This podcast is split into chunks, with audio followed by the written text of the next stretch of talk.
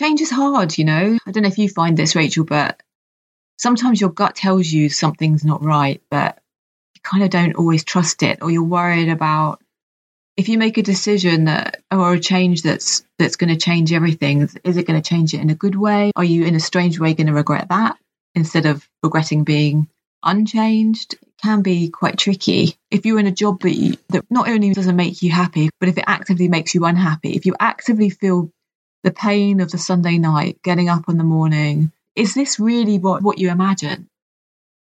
I don't think it's too much to expect that something that takes up so much of your life should be something at the bare minimum that you like.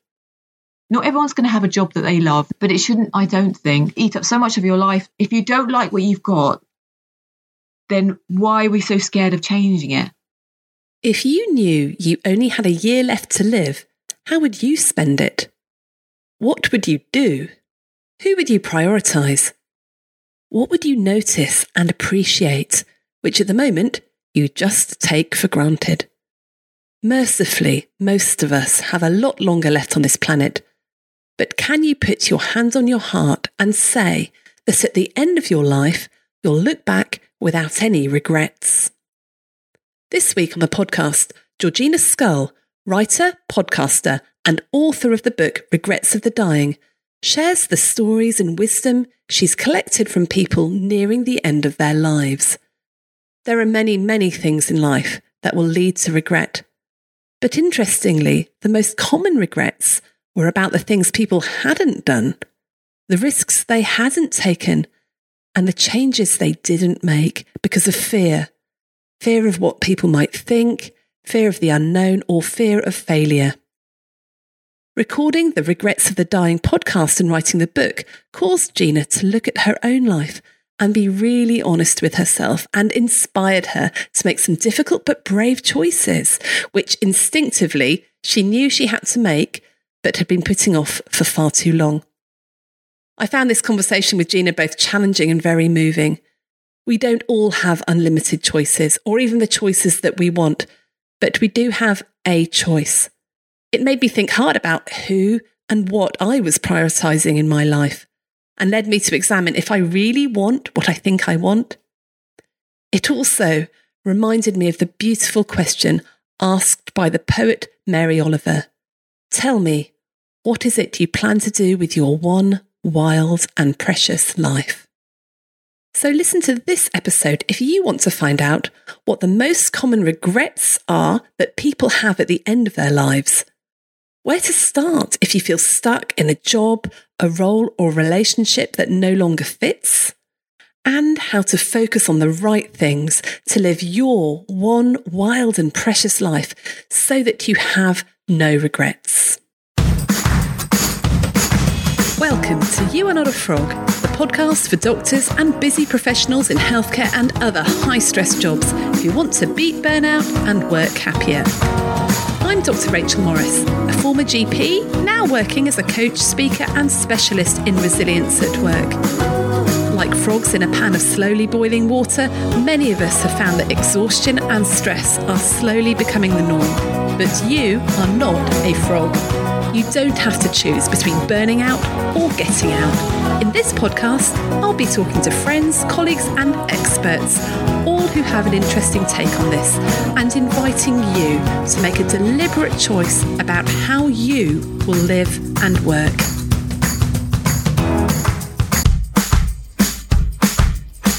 Are you constantly stressed and thinking about work? Does your laptop come with you on holiday? Your to do list have permanent residence in your brain, and your worry about how to handle the latest crisis wake you up in the small hours? Then it's time to get your life back, and that's exactly what our brand new online course will help you do. It's a 60 minute reset for healthcare professionals to shift your mindset so you can set boundaries and limits around your work without the endless guilt that you've not done enough. It's just £27 and you can get instant access now when you go to shapestoolkit.com slash get your life back.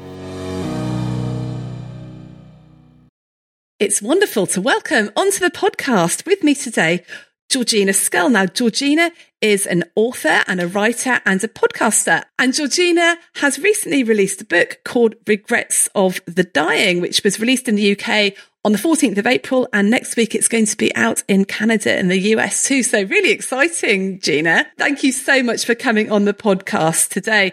I'm presuming it's been quite a busy couple of weeks for you. It has. It's been a bit surreal, to be honest. I mean, I used to spend all my time on my own, me and my daughter, me and my laptop, and I've had to do a radio thing and I've been in the newspapers. It's been a bit weird, but lovely. So we're going to talk about the book in a minute because I think it's such an interesting and and an important topic. But I thought it'd be quite nice just to talk about how how I know Gina actually because we first met well it's a few years ago wasn't it we had children at the same school and Gina you were doing a podcast initially that was out about five years ago actually it's been quite a long road yeah yeah so I remember chatting to you one day and you mentioned it and I think I said oh I'm interested in, in, in podcasting. and you were very, very kind and you gave up quite a bit of your time just to talk me through how to do it. So actually this, in, this entire podcast, we've got you to thank for all of this. Oh, you gave me some really good tips. And so the, the, the, podcast that you did when we initially got together to talk about it was actually called Regrets of the Dying as well. So same title as the book. Yeah, exactly. Well, with the book, we've added a subhead. So it's Regrets of the Dying, Stories and Wisdom that remind us how to live just so just to give people a bit of a better oh. idea what I'm kind of veering towards. That just gives me goosebumps. That that, oh. sub, that subheading actually. So tell me, wh- why did you initially start on this journey? Why did you start with that podcast all about regrets of, of the dying? You know, what led you to that in the first place?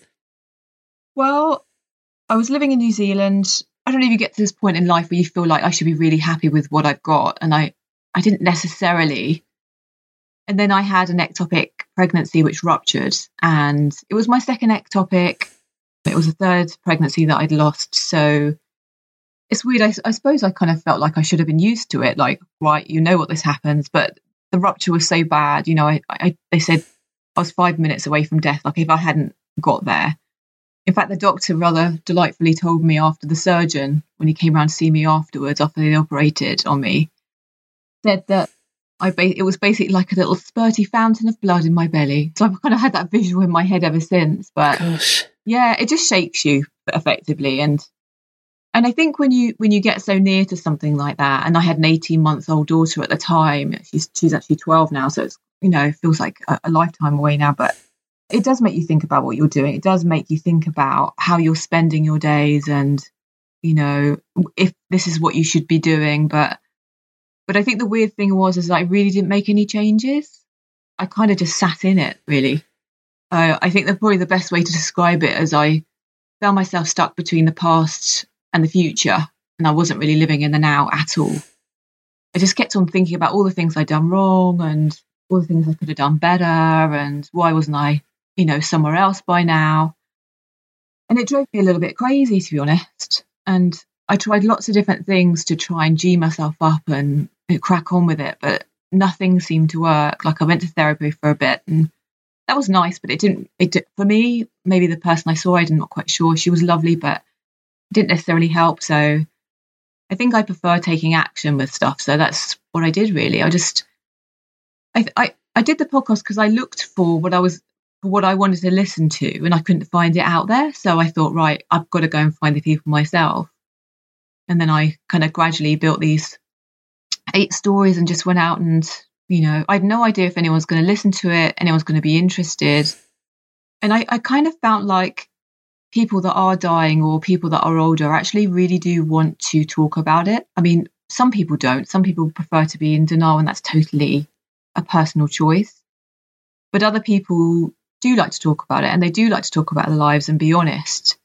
And I found when I went around talking to people that other people didn't necessarily want them to talk, like, or or they were, they were being slightly ring fenced, or they were worried about upsetting people. But being interviewed by a stranger, or rather me listening, which is effectively what I did, I didn't really ask that many questions at all. I kind of just sat in their living rooms and pressed record and let them talk. Um, I don't know. It just they didn't feel like they had to edit what they had to say, so it was it was quite freeing for them. It it felt, and it was definitely a learning thing for me as well. Just kind of reminding myself what was really important and what is really important. It's really, really powerful. Even just regrets of the dying really, really piques your interest because there's a, a very sort of common coaching exercise that you can do with, with groups of people or just people, which is, you know, imagining your funeral and what, what, what eulogy you would have or what obituary someone would write about you. It's a bit, bit of a gory one, so you don't use it very much. In fact, I think people have sort of adapted it to be a, what, imagine it's your retirement do, you know, what do you want people to be, be saying about you? But that, that's then becomes very, very work based, you know, because at your retirement do, people generally yeah. talk about what, what you achieved, but it's much, much more powerful to think about if you're at the end of your life, what are you going to be looking back on and regretting that you did or you didn't do? And it, it seems to me to be pretty powerful motivator. I mean, did you use that as a motivator for yourself? Well, like I said, not to begin with, it took me a long time to kind of make some changes. But after the podcast, and then when I was writing the book, and definitely when I was writing the book, I'd kind of come to some really big decisions. So I made some quite big changes for me anyway in my life. I was quite overweight. I think just the stress of everything. I just, oh my God, I would just secretly creep up to the corner shop you know, buy boxes of French fancies and before you know it, they'd be gone. I think it was just my way of coping, really. I don't really drink that much. I don't smoke. So it was kind of like my way of coping. And my, I was almost like putting a stone on every year. And I hit a point where I, was, I just don't feel comfortable in my body anymore. I know some people do, but for me, it was a biggie. I just felt like I'd started to hide myself away. So one of the changes I made was I was honest. I looked in the mirror, I went, I don't like this anymore. I don't feel healthy anymore. So I'm going to very, very gradually try and do something about this. And I think over about a year, 18 months, I lost, well, it was over 50 pounds. So that wow. was kind of like a, a, big thing for my, you know, you know, I, I mean, I'll always in my head kind of have a bit of a wibbly thing about weight and stuff, but it was nice to, you know, an action and this is what the outcome was. It was really nice to kind of take control of it a bit more. And uh, I think the other, well, there was two other things really. I'd also become estranged with my mum. And we're very similar, but we're also very different. And so we clashed a lot. We've always clashed a lot. And I, I left home when I was quite young. I was 16. And, and I didn't really go home that often at all. I was kind of very self sufficient from a young age. And I think my mum thought I didn't need her and that I didn't really respect her. But, but I do, and I it did. And so I managed to reforge a connection with her, which was has been amazing. Really, she's become like my best friend. Really, in the last year or so, I actually wrote her a series of notes, and one for each day to run from Christmas to her birthday. Each one with um, just telling things that I love about her and things that I appreciated appreciated that she did for us. All the little things over the years that she'd done for us, or the big and small things, really. And I don't think I'd ever really told her that before. I think it all gone unsaid. So I was really glad that I said it, and we've been like thick as thieves since then. So again, a very good decision. very glad I did that. I mean, it could have ended up in a different way, but you have to take a chance sometimes and go. Because I know if I hadn't have reconnected with my mum and something would have happened to her, I, that would have been such a huge regret, and I just couldn't. That would have been so hard to live with. And kind of the third one was probably the biggest one that changed the day to day, which was ending my marriage, which was really difficult. We've been together for like 21, 22 years. You know, we'd met when I was 23 and I think I was 46 when we split up. I'm 48 now. So it's, you're a different person, but you've been through a life with somebody. So even if you know the marriage isn't working, to call, call time on it is just such an incredibly difficult thing to do, especially when you've got a child in in the end, actually, we we went through marriage counselling, and we both came to the same conclusion that actually we'd we'd run out of steam, and it was time to call time. And so, and because of that, I think because we're both on the same page, we we're, we're friends. You know, he comes around for tea. He had Christmas with us, and you know, it's nice. There's no animosity or kerfuffling. So yeah, so Mm. again, it turned out to be the the best decision. Uh, decisions that maybe should have been made quite a few years ago, but change is hard, you know. Like uh, I don't know if you find this, Rachel, but sometimes your gut tells you something's not right, but you kind of don't always trust it, or you're worried about if you make a decision that or a change that's that's going to change everything. Is it going to change it in a good way? or you good? Are you in a strange way going to regret that instead of regretting being unchanged? It can be quite tricky. Mm. But I think if you listen to your gut, your gut will nearly always, like if you're completely honest with yourself, whether this is whether this is right or wrong, you know. I, I totally agree. I think you do often know what the right thing is to do. It's the courage to do it, then, isn't it? Because to change it can be really, really hard. And those were three massive changes in, your life that all three of those took an awful lot of courage, right? But you made that decision to do it. Yeah, because the alternative, I think it got to the so to the point where the alternative just wasn't doable anymore. Mm. And I think maybe that's why it took me so long to make the changes because, you know, for my weight, I was I got to the point where I was like, I'd go out running and my ankles would just crap out on me. Like I can't live a life like that. Like this is ridiculous. I'm you know, I'm not I'm not old, but I'm not young. It's just something I need to make the most of this body that I've been given. Not everyone has that gift of having a healthy body. And I feel like I need to respect that. You know what I mean? And so Mm. and with the marriage it's the same thing. It was good when it was good and if we just kept on, like when I kept on thinking about the future, I was thinking, God, can I do this for another 20 years? And the, the emphatic thing was, no, I cannot. I cannot. Like the voice in my head was so clear. But then, you know, the practicalities of that are, are a bit of a nightmare because it's so expensive to live. Like, how can you live on your own? You know, running a household.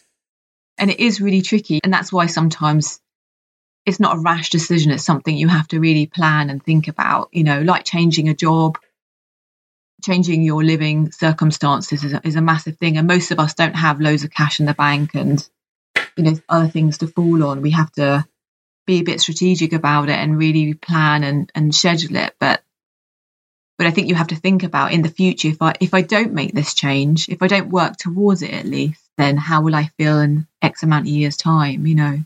Mm. And I think that's what's so powerful about the book, because what you've done is you've done all these different interviews with different people nearing the end of their life and finding out what the consequences are if you don't make those changes, right? So Yeah. I, I'm just thinking of the, the one of the chapters I read um, last night about staying in an unhealthy relationship for for too long. I mean, it was it wasn't just like for ten years. This was someone who'd stayed in a relationship for over over thirty years. Is that right? Yeah, yeah, she was over 30 years. Yeah. And it And- sa- and- sounds like she had a really unhappy time. I think the thing with relationships and sometimes with work as well is that unless it's really, really awful, like if the person's not hitting us, if we're not bullied, being bullied at work, if we're not, you know, being really, really put upon, if we're almost being ignored and not considered, that somehow that's not enough. That's not good enough a reason to change. Do you know what I mean? That somehow there has to be some massive reason that you can point to and say to everyone, they have an addiction or they're they're playing around on me or and if they're not because that's not what happened to to her kathy was she was 70 when she left her marriage and she'd been in it for 36 years and she was honestly the loveliest woman from canada and she just kept on she kept on hoping it would get better and I, and I, it was really weird because there was two stories that kind of made me realize about the concept of hope and how that changed changed the idea of hope in my mind. There was one I did on the podcast about Mike, who was on death row, and there's one in the book, which is Kathy. And both of them were saying that hope can be the worst thing. Like it can be a really good and positive thing, but it also can really stop you from enjoying life, really, because she was so caught up on the constant hope that things would get better she clung on to that and she kept in a relationship that was cold and loveless and unthought thinking You know, she went through breast cancer and her husband didn't come to any of the appointments. You know, if anyone's been through something like that, and I, lucky I haven't, but when you go through therapy, chemotherapy, I think it just completely wipes you out. Like you, you need someone there looking after you. You need someone that you can, you know, kind of lean on. And so even though she was meant to be in this marriage, she only had herself. And so I think that was one of the first wake up calls she had really was just like, this isn't good. This mm. isn't good at all. And like a real knock on the knock on the door to come on, you need to you need to do this. Yeah, I mean that that was a really shocking bit of that story where yeah. she she had lots of chemotherapy and even though her husband wasn't working and was living with her, he didn't once drive her to her chemotherapy. It's just it's just beyond, isn't it? Like Yeah. I mean, if you're entering an, into a relationship and you kind of fast forwarded it to what you actually end up getting in some relationships, not all relationships, some you know, most relationships are lovely and brilliant, but when they're not, if you say go out with this person, if you get breast cancer, they're not going to drive you to the hospital or be there for you in any way whatsoever. It's not going to be something, you know. You probably wouldn't touch it with a barge pole, would you? you Let, us face you it. Yeah. But it's just like that's what can happen is it slowly, slowly kind of goes down the slippery slope to no good. And you almost don't realize it. It's a bit like actually it's like the title of your podcast. You know, you're the frog in the in the water and it's like the heat's going up slightly, but you're not really noticing it. You're going, that's fine. it's, everything's fine. Hope that it will be better. Do you really think it is misplaced hope that it will get better? Do you really think people genuinely think it will? Or do you think they say it's that when actually it's just the fear that comes with having to make that change? I think it's both, really. Mm. But but relationships can improve, but you need both people in the room. And if both people aren't in the room, it's never going to get better. So, you know, you hear of these wonderful stories of people who split up and then meet up again and then it's better than ever. And it can happen. It absolutely can happen. But if both if both people involved aren't interested, you need you need two of them in the room. So uh, yeah, so I agree. It's it's it is a, it being scared and it is a hope still because she was quite from quite a religious background. So, so for her, it was really important. I think the whole idea of marriage and the unity of it was really important. So, yeah. And what really struck me through the book with all these regrets. So when I opened it, I thought, right, I'm going to hear about this person who regretted doing this and they regretted doing that and they regretted doing the other thing the vast majority of regrets were regrets that they didn't do something. Yeah. Did that yeah, surprise definitely. you? No. No, I don't think it did because I know that was quite similar to my own experience, really. Mm. Things that I hadn't really gone for were the, definitely the things that kind of preoccupied my mind. But I think, yeah, I think the thing that did did kind of surprise me was that there were stories in there where I thought people would really regret one thing and they regretted another. Because I think humans have this wonderful capacity to reason stuff out. Mm-hmm. You know, because deep down we know most of our decisions are made for really good reasons at the time. Mm-hmm. And so I think that's something to really keep in mind is that people regretted stuff, but but even though they, they say it's regret, they would also go, but that's what I had to do then because of this reason. Mm-hmm. And that's, I think, the case for most of us. I know for myself, like if you, or, you know, if you're in a job that you don't particularly like, or a position in life that you don't particularly like, there's, there might be practical reasons why you have to do that right now. But I don't think that should stop you from planning for something else. You know what I mean? Like working out an exit to it all. Yeah. I mean, I think there's probably when I when I when I'd finished all of the interviews, there seemed to be a pattern. I don't know if you've found this kind of reading through, but I know writing it, and I think there was kind of like three main things that kind of made people create regrets, as it were. They were either trying to make other people happy, they were trying to live up to the expectations of others. So if someone saw them a certain way, their parents or their partner or their whoever, you know. Or and the, this one was the biggest one I think in my mind was kind of like us trying to rewrite history. So The first chapter is a guy called Alan, who was diagnosed with brain cancer in his late 40s. And amazing guy, working class background, did really well for himself in business, worked incredibly hard, achieved a lot, but but kind of, I think the saying he said to me was, I spent a lifetime chasing this and creating all this money and status. And it took me six months to realize I'd wasted my time. Mm. And it was just like, I, when he said that to me, I was like, oh my God. But, but I think what it was was that he was almost trying to rewrite where he came from, i.e., he was from a working class background, he didn't have much money, and he went, I'm going to have a different life. I'm going to set, you know, it's almost like setting the record straight. Mm-hmm. And I think we can do that in love as well. You know, if you if we come from a, from parents that don't necessarily show their love for us, then we might try and chase relationships that aren't particularly healthy, that are going to, you know, we're chasing after love. We want to disprove what's happened before. We're trying to rewrite what's happened and who people think we are. And I think that happens a lot. It's almost like a pendulum swing, like it goes from generation to generation. Yeah like in its simplest form, I suppose it's like if your parents were super strict, then you and you have kids, you might be super liberal. And then when your kids grow up, they might go back to being super strict again. If you're kind of undo, you can see the negative points of what someone's done. And sometimes it's easier to see the negative points rather than the positive ones, I think. But, yeah. Um, Gosh, yeah, I, I, totally agree with that. I mean, you would think that generation after generation, we would just be becoming much better people, much better parents as we learn from the mistakes. But I think you're right. You do sort of just over, overcompensate, don't you, with what you've lacked.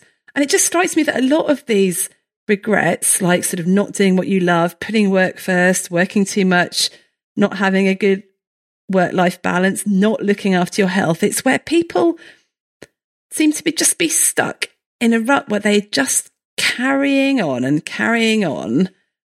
Even the whole putting work first, it's almost easier to put work first than, say, put your family first or put your relationship first because work will always come first if you don't make that stand, I think, a, a, lot of the time. So, again, that seems to be an act of omission rather than an act of commission. I, I can't imagine anyone really, re- you know, being on their deathbed and saying, well, it's like that old adage, isn't it? No one ever said on their deathbed, I wish I'd spent more time in the office.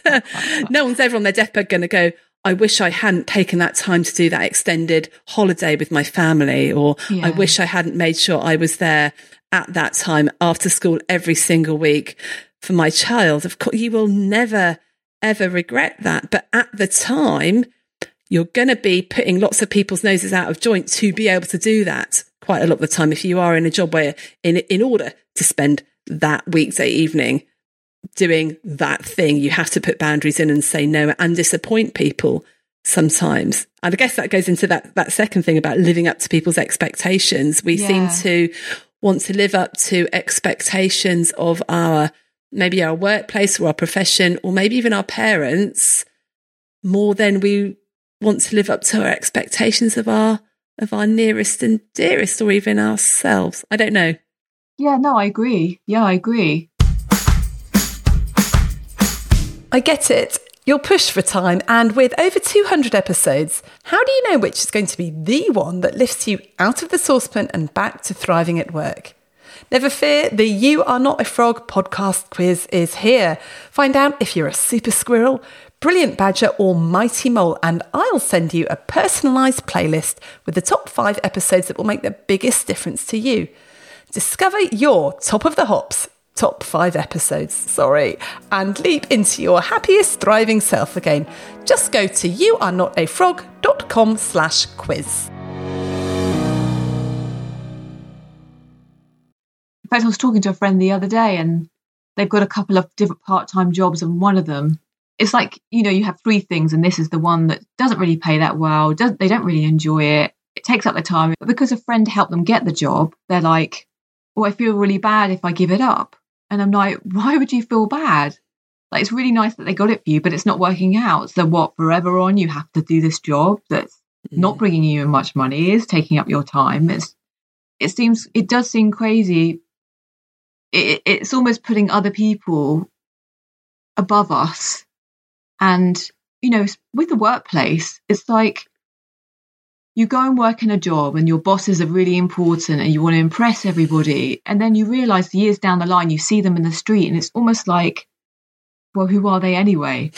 I mean, it sounds really awful, but they don't really matter. Like the, the, the, the size of they, they are, the, the kind of space they take up in your life will, will, will never be always that big. Like your kids will be that big, your parents will be that big, your, your best friends and yourself will be always big in your life. But these other things are, are transitory. They're not going to be forever. So you have to make sure, I think, to keep things in perspective and, and, and also maybe remind yourself that I mean, this is also one of the reasons why I wanted to write book was that I think the, the drift that we experience in life is sometimes because we, we don't kind of face up to the fact that these moments don't last forever. Like our kids, they're only a certain age for a certain amount of time, you know, certain moments in our relationships with our friends or whatever are only a certain way for a certain amount of time. Everything's changing continuously. So to constantly put off and, and kind of put everything else above that, you know, something else that maybe could wait or actually in the end of the day isn't super important, even though it feels like it's super important at the time, is is is important to keep it in perspective and know that those moments are transitory and we have to really look at the collection of I kind of call it like the building blocks of our lives. We have our relationships and we have our work and we have our friends and we have money and we have all these different things, our health. And it's you know, they all go to build up our lives. So all of them are, are important, but just at different times, you know, and we have to keep them in that order, in the order that works for us, not the order someone else wants them to work for us. I think a lot of the time, the problem is we don't actually know for ourselves what is important, probably until it's just about to be taken away from us. And I was very struck by the couple of chapters that you've got from the the young women who are dying or actually have died of cancer at a very early age. And one of them, Katie, I think it was, the not yeah. fully appreciating what you have. Sort of, and I, I remember when my children were little and things just seemed so, so hard. Work seemed so, so hard. Just wishing that they were a bit older so I wasn't going to be so tired all the time or so things were just a bit older. But in her, her thing, she's like, oh my goodness, I appreciate what I've got so much now because I know I'm not going to have this because I know my life is limited. I've got a terminal illness. And I think if I'm honest, a lot of us live our lives just thinking into the future and thinking the future is always going to be there and then not realizing until it's too late that we are actually just missing out on on what we have right now. Yeah, that's that's exactly it. That that's completely exactly it. I mean, with Katie, she was 31 when she was diagnosed. She had bowel cancer. And then it was literally a year later she died. Mm. And I mean, her chapter is actually a blog of her. She kept a blog as she was going through treatment. Because I think it was just really hard to keep everybody updated all the time and everyone asking questions. So she just kept this blog. That was one of the few chapters that's in the podcast and in the book. And I have honestly never cried so much. And mm. I still get really upset when I think about Katie when I recorded the audiobook, it was actually her, would have been her 41st.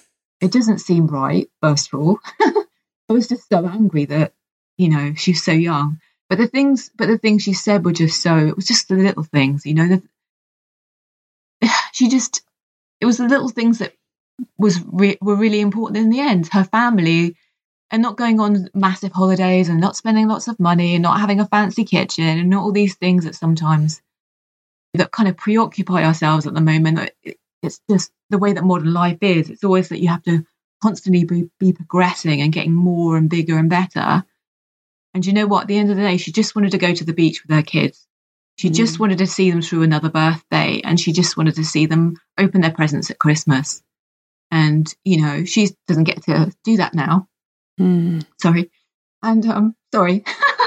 I just don't, it just seems like it's just an absolute reminder that if we have those things, we need to exactly don't do that thing that I did. Don't look, so far into the past at all the things you haven't done or the things you think you've messed up, or look so far into the future and live your life planning and scheduling everything that's going to happen and not sit in the here and now. And you know, I'm not a yin yangy person. I don't do yoga, I don't meditate and stuff like that. But there is something very special and and not thinking about anything else right now. Just sitting on the sofa on a Saturday night with your family and watching a movie. Mm. Just going for a walk with a friend and having a nice chat about life or sorting out each other's problems. Because those will be the moments that we completely disregard and they will be the moments that we absolutely hold with us at the end. They just they just will. So I mean on that from my experience talking to people, that just seems to be the stuff they hold on to because they're about love. I mean, you're talking about your kids, Rachel, you know, and the, and how hard it is when they're young, and it completely is. But you know, why do you do it? Because you love them. Mm-hmm. Why do mm. we work so hard?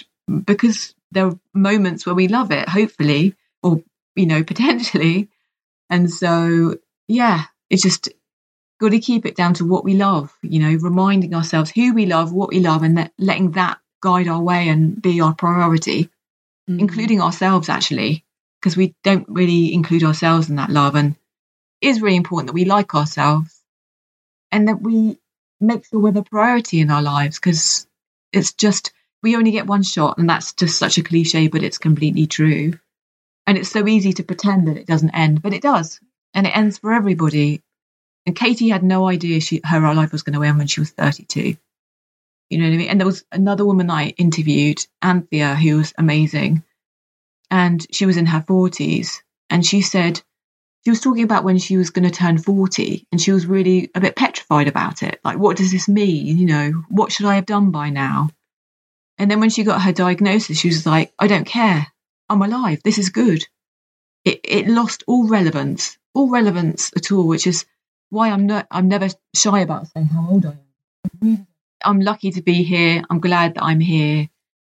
And living is a good thing. You know, it's it's it's hard sometimes, but as long as we're living and breathing, there's always a chance for change. And this is just such powerful stuff. But we forget it. We forget it in the hustle and bustle of everyday life and that list of phone calls that we need to make and all those bits of paperwork that we need to get done. And if we can just finish that and what they're going to think of me if I maybe leave that and someone else has to do it. And oh my goodness, but uh, you do, you only get one shot at this life. And your stories are an amazing mortality wake up call. And I love the fact in the book you start off with the Mary Oliver quote, which uh, I when I read that I was like, yes, because I I I yeah, you probably don't know this, but I actually named my business after that um, Mary Oliver quotes when I was just having to think about what to call my organization, I came across this Mary Oliver quote, which is uh, from, I think it's from the poem The Summer's Days. And it's, tell me, what is it you plan to do with your one wild and precious life? And I thought, well, what does a wild and precious life look like on a Monday morning when you're trying to get everyone out the door, when you've got, I don't know, a surgery about to start and you've got 20 million things to do and you think you're really behind and you're really knackered from the weekend.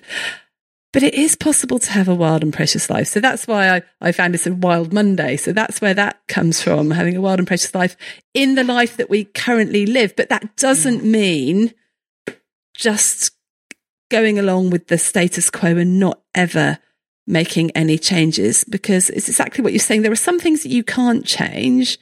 Sometimes that's your physical location. You certainly can't change your family. you know, you can't change who your parents were, who your siblings are, all those sorts of things. But there are a lot of things that we, that we don't change that we could change. And often we're not changing them, not because we don't have the options or we aren't able to, but because it just seems too flipping difficult and we don't know what to do and we don't have that mortality wake up call of this is going to end. We sort of theoretically know it's going to end, but a lot of the time we don't really know it deep down. And in, in your book, I think that's why your book is so powerful. It actually helps us think, well, yeah, what if I tomorrow got told I only had a year left to live? How would that change what I'm doing with my life now, day to day, moment to moment? And when I think like that, it, it gosh, it, it, it does sort of mess with your head a bit. but I, I think I think you have to keep it in mind, but it can't be all in. It's, it's kind of something you sit down with, and it helps you to focus in on it, and it helps you kind of work out what things you want to change, like what makes me happy, what makes me actively unhappy, and how can I possibly change these things. But I think oh, we're very good at adapting to that's that's the way it is, and then kind of moving on. But most of us don't do that first bit, and we kind of don't take into consideration the fact that we change like I'm not who I was 20 years ago. So the things I used to be chasing and the things I used to want and the ambitions I had aren't the same ambitions that I have now. And it's like a drift of a different nature. There's a drift of doing nothing and just going along with stuff. And there's a drift of keep on fighting for something. And we kind of forget to sit down and have the same conversation with ourselves and go, do I actually really want that anymore? You know, is that a goal of mine anymore? Because if it isn't, you're you're you're running up the long, long ladder. It might be one that you used to want to to kind of achieve, but now it's it might be completely irrelevant, and you're wasting time again. You know, when you could be doing something something else more positive, could be sitting in that space in your head.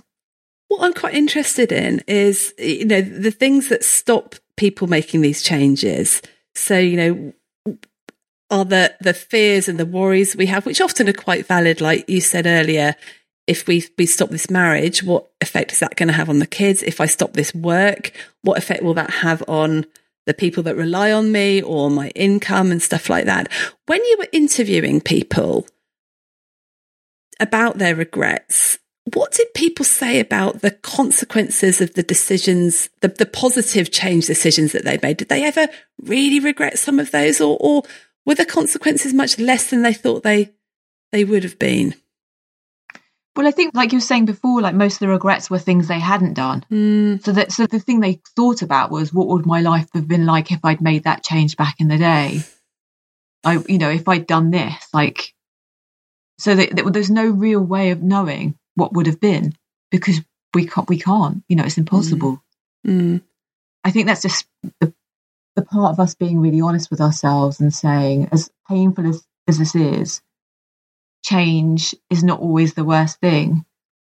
It's worse when you're going through it. It's hell when you're going through it. It really is. Like I knew me and my husband should have split up years ago, but I still had six months of basically crying every day and just feeling like a failure, to be honest. Like feeling I was failing my daughter, you know, feeling like I should have found a way through it. How is this going to work? What could we have done differently? But but the idea when you do think of these things and you think, what could I do in the future? Like what what would my life look like if we'd stayed together for another 20 years it's almost i can't imagine it i just can't even imagine mm. it and if you can't imagine it you can't do it if you're in a job that you, that really doesn't not only not doesn't make you happy because practicalities you know you need to bring in money to pay rent and mortgages and stuff but if it actively makes you unhappy if you actively feel the pain of the sunday night getting up in the morning like, is this is what you imagine? I don't think it's too much to expect that something that takes up so much of your life should be something at the bare minimum that you like. Not everyone's going to have a job that they love. Not everyone's going to have like this overwhelming purpose. In fact, I think most people don't. But it shouldn't, I don't think, take up so much of your life, you know, eat up so much of your life that's that's something that actually doesn't bring you something, whether it's the people you work with or the work if it's just the money, you know, it's the adaptability thing. If you can adapt to a different situation, but if you don't try, then you'll never know. That's the thing, is that I don't know. I just don't want people wasting their time. Do you see what I mean? Like, because mm. We're talking to people that are, that are like in their twenties and thirties. I mean, twenties and thirties who are who are dying. I know that that would happen, but I'd never actually talked to anybody, and the things they regretted, like one one of them, Tazia, she she basically said it wasn't things she'd done; it was all the things she was never going to get to do. Mm. So she will never get to do all these different things that other people take for granted, and all the things that she loves, she can't necessarily do now, like horse riding and stuff, because she's been through so much so much therapy. Her bones are so brittle, she couldn't do this, that, and the other. You know, she's still making the most of life. She's an, an amazing woman, but you know what I mean? It's the things you you don't get to do. We get to do them. We mm. get to do them. So we have to somehow find a way. And it is incredibly hard and it is incredibly difficult. But I think like careful planning and making really small changes Because I think sometimes we get into a real rut in every sense. Like we go to a cafe, we sit at the same table. You yes. know what I mean? Like we, we yes. get, everything we do is the same. We sit on the same seat in the bus. We we always do it that this way. We always order this from the takeout. And even if we remind ourselves in small little moments that we can do something different, it helps. It reminds us. Meeting new people, you know, ordering something different, sitting in a different place, walking a different way to, to work or school or whatever you may be doing, you're reminding yourself that I'm in control of this. And if I change stuff, the world is not going to end. it's it, in the general rule, it just isn't.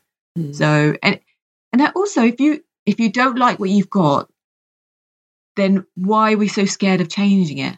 If we deep down know we don't don't like our day to day, or there's a moment in our day to day that really kind of starts colouring everything else, because that's the other thing is if I mean that's what the you know Kathy who who stayed in that marriage for thirty six years. That's one of the things she told me was that if you have one big component of your life that's not making you happy, it was actively making you unhappy. There's a point where it starts to color everything else. So if you have a job that really makes you unhappy, then you go home and you take it out on your kids, you take it out on your partner.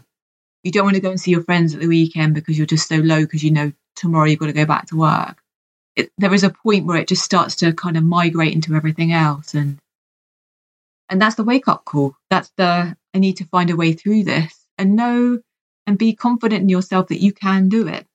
You know, maybe not all at once, maybe not quickly, but but you can.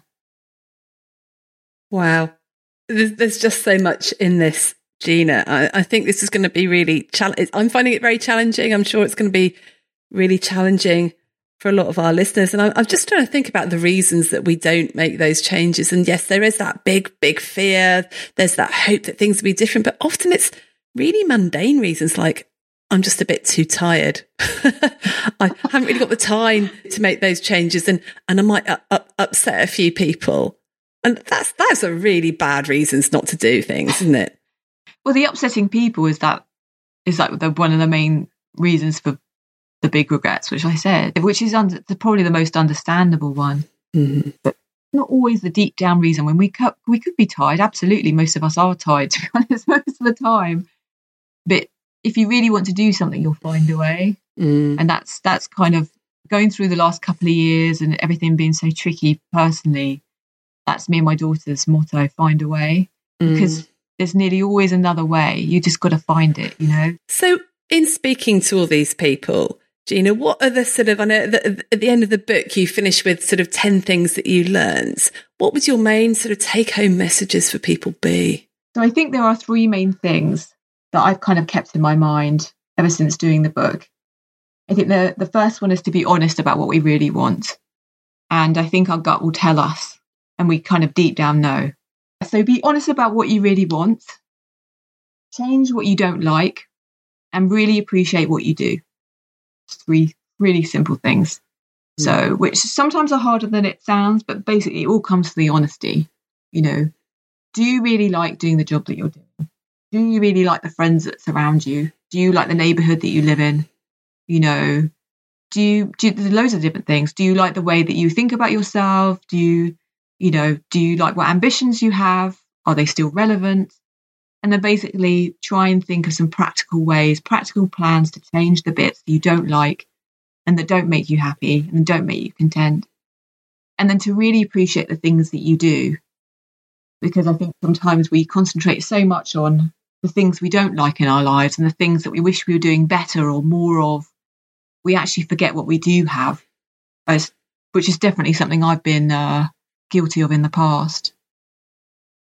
Mm. And you can't be happy with when you're so consumed in the negative side of the spectrum and not on the positive. You have to you have to do both of those things: change what you don't like, what doesn't make you happy, and also just really appreciate that little bit more, the little moments, the people that really bring joy to your life, whether it's your kids, your friends, or you know your hobbies, going to the movies, anything. Just go. I love this. I'm doing it, and make the most of it, and appreciate it because mm. we're lucky. We're lucky to have it. It doesn't feel like we're lucky sometimes. It doesn't. It just feels hard.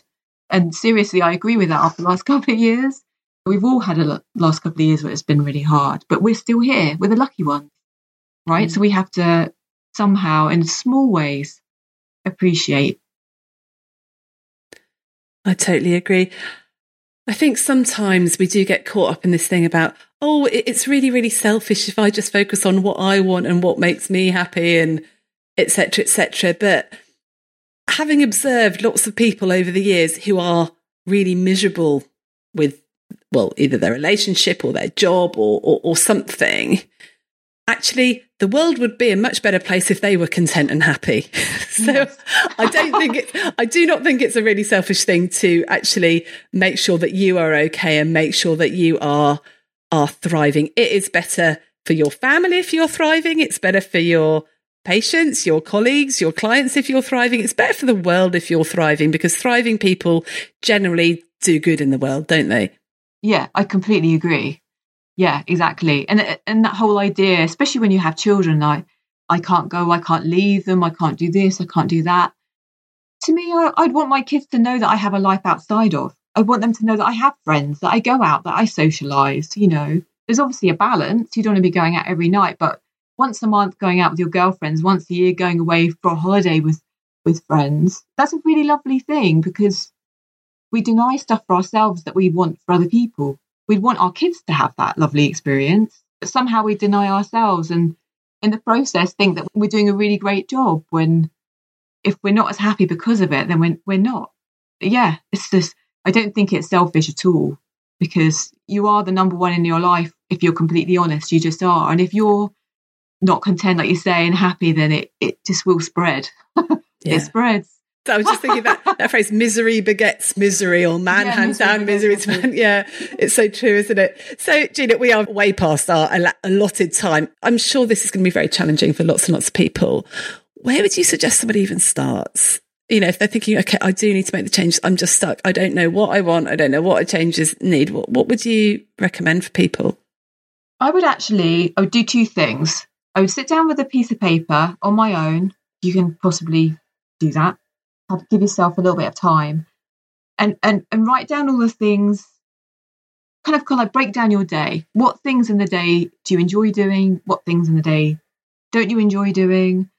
And maybe a, on a wider scale as well. And break it down like health, money, house, work, everything like that. And kind of put the negatives and the positive and, and kind of just really be strategic about it, break it down and kind of see what you've got. Because I've done that before and I've gone, I felt really unhappy. Why do I feel really unhappy? And then when I sat down and I actually broke down my day every 15 minutes, I thought, you know what? Most of this stuff I really like doing. There's a few moments where it, where it actually I really don't like doing that and I really don't like doing that. But generally, and there would have been other times in my life where I've gone, right, everything between eight and six is a nightmare. That might be the thing I need to change. mm-hmm. you know so just break it down because i think it's that whole going back to the honesty thing and being practical about it. Our, our lives take a while to evolve into what they are right now so they're not going to change overnight. But, but you, you know breaking it down working out how your days are spent what things within those days you look forward to what things you really really don't like or enjoy in any way shape or form. Because uh, quite a lot of the stuff we do will probably be neutral but if it's too far at that other negative end of the scale, we have to work out a way right now. And then the next next step is basically going, right, how am I going to change that? How am I going to, you know, I'm living in this neighborhood. I don't feel safe in this neighborhood. How am I going to change that? How am I going to find a way, you know, or at least how am I going to make my space feel more safe? How am I going to change my work so that that's something I like to do? What skills do I have? Because sometimes there are so many things that maybe seem like they need changing. And you have to stop yourself. Don't catastrophize it. Don't, you know, kind of go off on tangents or implode and basically go, oh, none of it will ever change and I don't know where to start. This just too much. You really need to break it down. Just break it down. But the first point is just the being honest and going at those different components in your life and uh, what would I like to change? What don't I like? Fantastic tips. Thank you, Gina. Oh, it's just been so wonderful to chat with you today. And there's so much more I want to ask you. So will you come back another time? Yeah, of course. Of ah, course. wonderful, wonderful. I hope I've made some sense. You, oh my gosh. It's just really, really challenging me to think, oh, yeah, what, what is it that I love doing and what is it that I really don't like doing? Anyway, so yeah, so just suggest to listeners do that. Just sit down with a piece of paper and start writing some stuff down and, and, and just really examining your life. So, Gina, if people wanted to find out more about you, how could they get hold of you? How could they get hold of the book? Well, I'm on Twitter. So just it's just at and then my full name, Georgina Scull. And then the book, you can kind of buy it well anywhere really so I'd, I'd really recommend getting your hands on a copy and just letting those stories really speak to you about what you could do differently in your life so thank you so much gina we'll put those links in the show notes so people can get hold of them thank you so much for being on and hopefully we'll speak again soon lovely thanks rachel bye bye thanks for listening don't forget, we provide a self coaching CPD workbook for every episode. You can sign up for it via the link in the show notes. And if this episode was helpful, then please share it with a friend. Get in touch with any comments or suggestions at hello at youarenotafrog.com. I love to hear from you. And finally, if you're enjoying the podcast, please rate it and leave a review wherever you're listening. It really helps. Bye for now.